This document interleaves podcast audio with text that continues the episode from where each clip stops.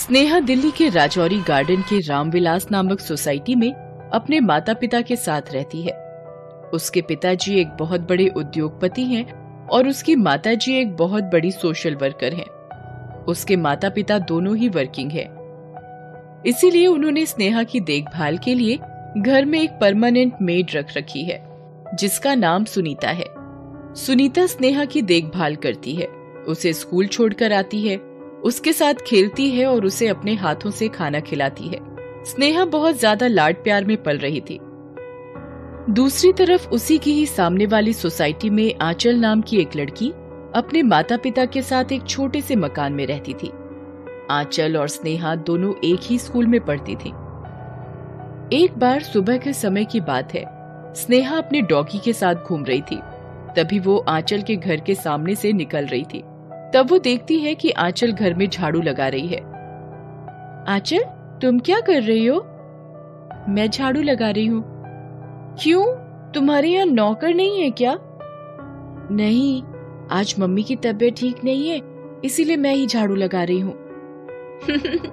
तुम नौकर रखोगे भी कहाँ से? इतना कहकर वो वहाँ से चली जाती है और आंचल अपने काम में लग जाती है।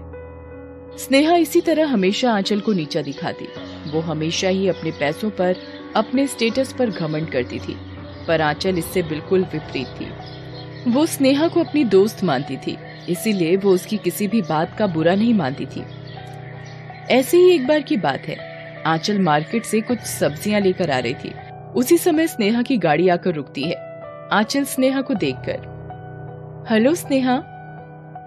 Hey nice car तुमने नई कार ली है?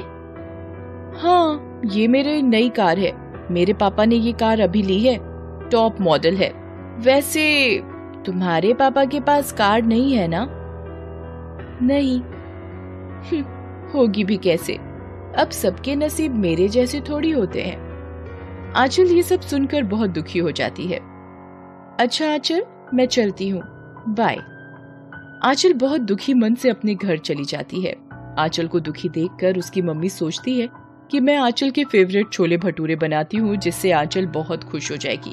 आंचल की मम्मी ऐसा ही करती है और वो आंचल को जैसे ही खाने में छोले भटूरे सर्व करती है, आंचल छोले भटूरे को देखकर खुश हो जाती है, पर वो फिर सोच में पड़ जाती है। क्या हुआ आंचल? छोले भटूरे तो तुम्हारे फेवरेट है ना? हाँ मम्मी। फिर क्या सोच रही हो? मम्मी, स्नेहा को भी छोले भटूरे बहुत पसंद है। क्या आप छोले भटूरे उसके घर भी दे आओगी? हाँ बेटा, क्यों नहीं? आंचल की मम्मी स्नेहा के घर जाती है। उस समय स्नेहा घर पर अकेली होती है। वो स्नेहा को घर पर अकेला देखकर कहती है, तुम्हारे मम्मी पापा घर पर नहीं है क्या? हाँ आंटी। मम्मी किटी पार्टी में गई है और पापा ऑफ़िस में है। आपको कुछ काम था क्या? नहीं बेटा, कुछ काम नहीं था। बस मैंने आज छोले भटूरे बनाए थे तो आंचल ने बताया कि तुम्हें भी छोले भटूरे बहुत पसंद हैं, इसीलिए तुम्हारे लिए छोले भटूरे लाई हूँ। आंटी हमें छोले भटूरे नहीं खाने। वो मेरी मम्मी आते वक्त रेस्टोरेंट से खाना लेकर आने वाली है तो आप अपने छोले भटूरे वापस ले जाओ। मिडिल क्लास ठीक है। हमें मिडिल क्लास के घर का खाना तो क्या पानी भी पीना पसंद ना करे। ऐसे ही कुछ दिन और बीत जाते हैं और फिर एक दिन स्नेहा के घर में सुनीता नाम की नौकरानी स्नेहा के बेडरूम में साफ़ सफ़ाई कर रही होती है। उसी समय स्नेहा वहाँ आती है। सुनीता दीदी? हाँ? आपके कपड़े कितने पुराने और कितने गंदे हैं। वैसे आपके पास ज़्यादा कपड़े होंगे भी नहीं, क्योंकि आप गरीब जो हो। सुनीता ये सब सुनकर बहुत दुखी हो जाती है। वैसे आपका घर ठीक ठाक ही होगा ना? हमारे जैसा थोड़ी होगा। अरे मैं भी ना। अगर आपका घर अच्छा होता तो आप हमारे यहाँ काम थोड़ी करती। चलो, खैर, आप अपना काम करो, वरना आपको पैसे नहीं मिलेंगे। सुनीता बहुत दुखी हो जाती है और दुखी मन से ही अपने काम में लग जाती है। रात में जब उसके मम्मी पापा घर आते हैं तो उसके पापा बहुत दुखी होते हैं। क्या हुआ पापा? आप दुखी क्यों हो? हमारा एक बहुत बड़ा कंसाइनमेंट था। जो कि अब्रॉड जाना था कल ही। और हमने सारा का सारा कंसाइनमेंट रेडी भी कर लिया। पैकिंग भी कर ली। और बुक भी कर दिया था। बस भेजने ही वाले थे। तभी उनका कॉल आ गया कि कंसाइनमेंट कैंसिल हो गया है। और बेटा हमने इस कंसाइनमेंट के लिए मार्केट से बैंक से बहुत पैसा उठा रखा है। अब हमारा क्या होगा? कुछ समझ नहीं आ रहा। हम रास्ते पर आ जाएँगे। ऐसा कुछ नहीं होगा पापा। आप परेशान मत हो। बेटा अब कुछ नहीं हो सकता। अब हम गरीब हो गए हैं। ये घर, गाड़ी, अब कुछ नहीं रहेगा हमारे पास। स्नेहा और उसके माता पिता सभी बहुत दुखी होते हैं और हर तरफ़ से कोशिश करते हैं कि कंसाइनमेंट कोई ले ले, जिससे बैंक के लोन मार्केट का पैसा टाइम पर जमा कर पाए। पर उन्हें हर जगह से निराशा ही हाथ लगती है। समय धीरे धीरे बीतता जाता है।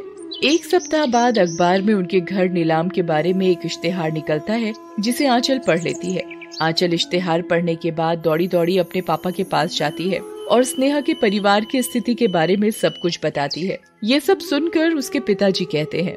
उन्हें अपने कर्मों की सजा मिल रही है। पापा आप ऐसा कह रहे हैं?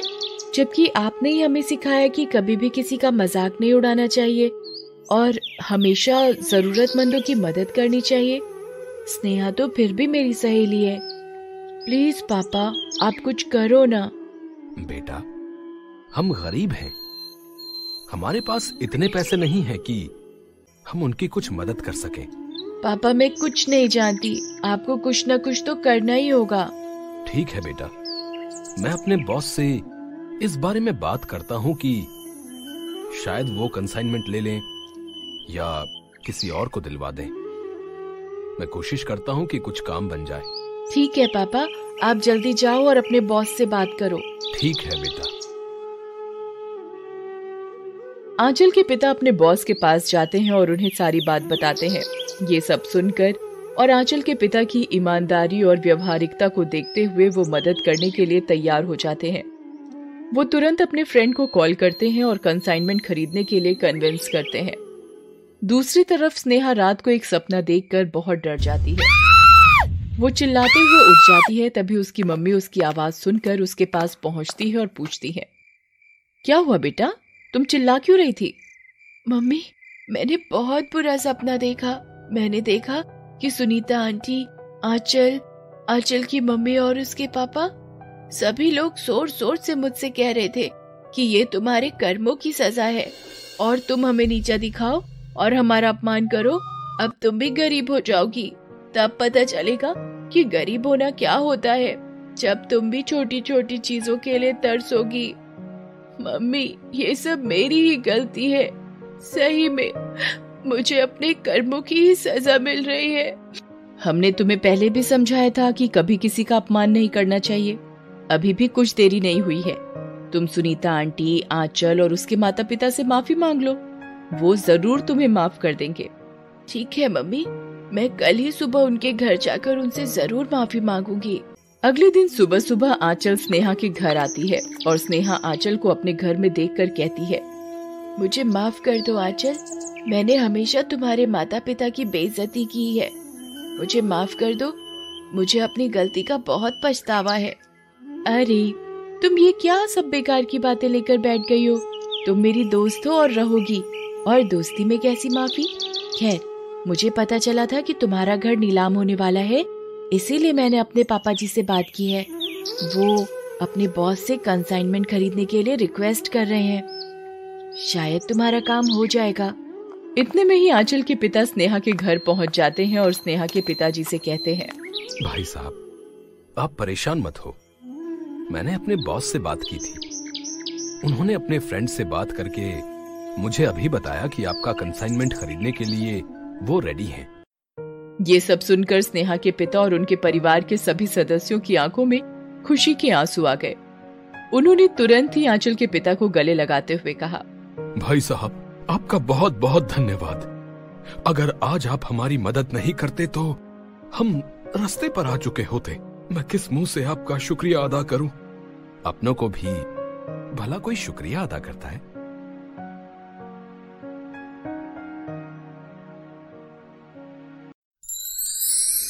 For watching.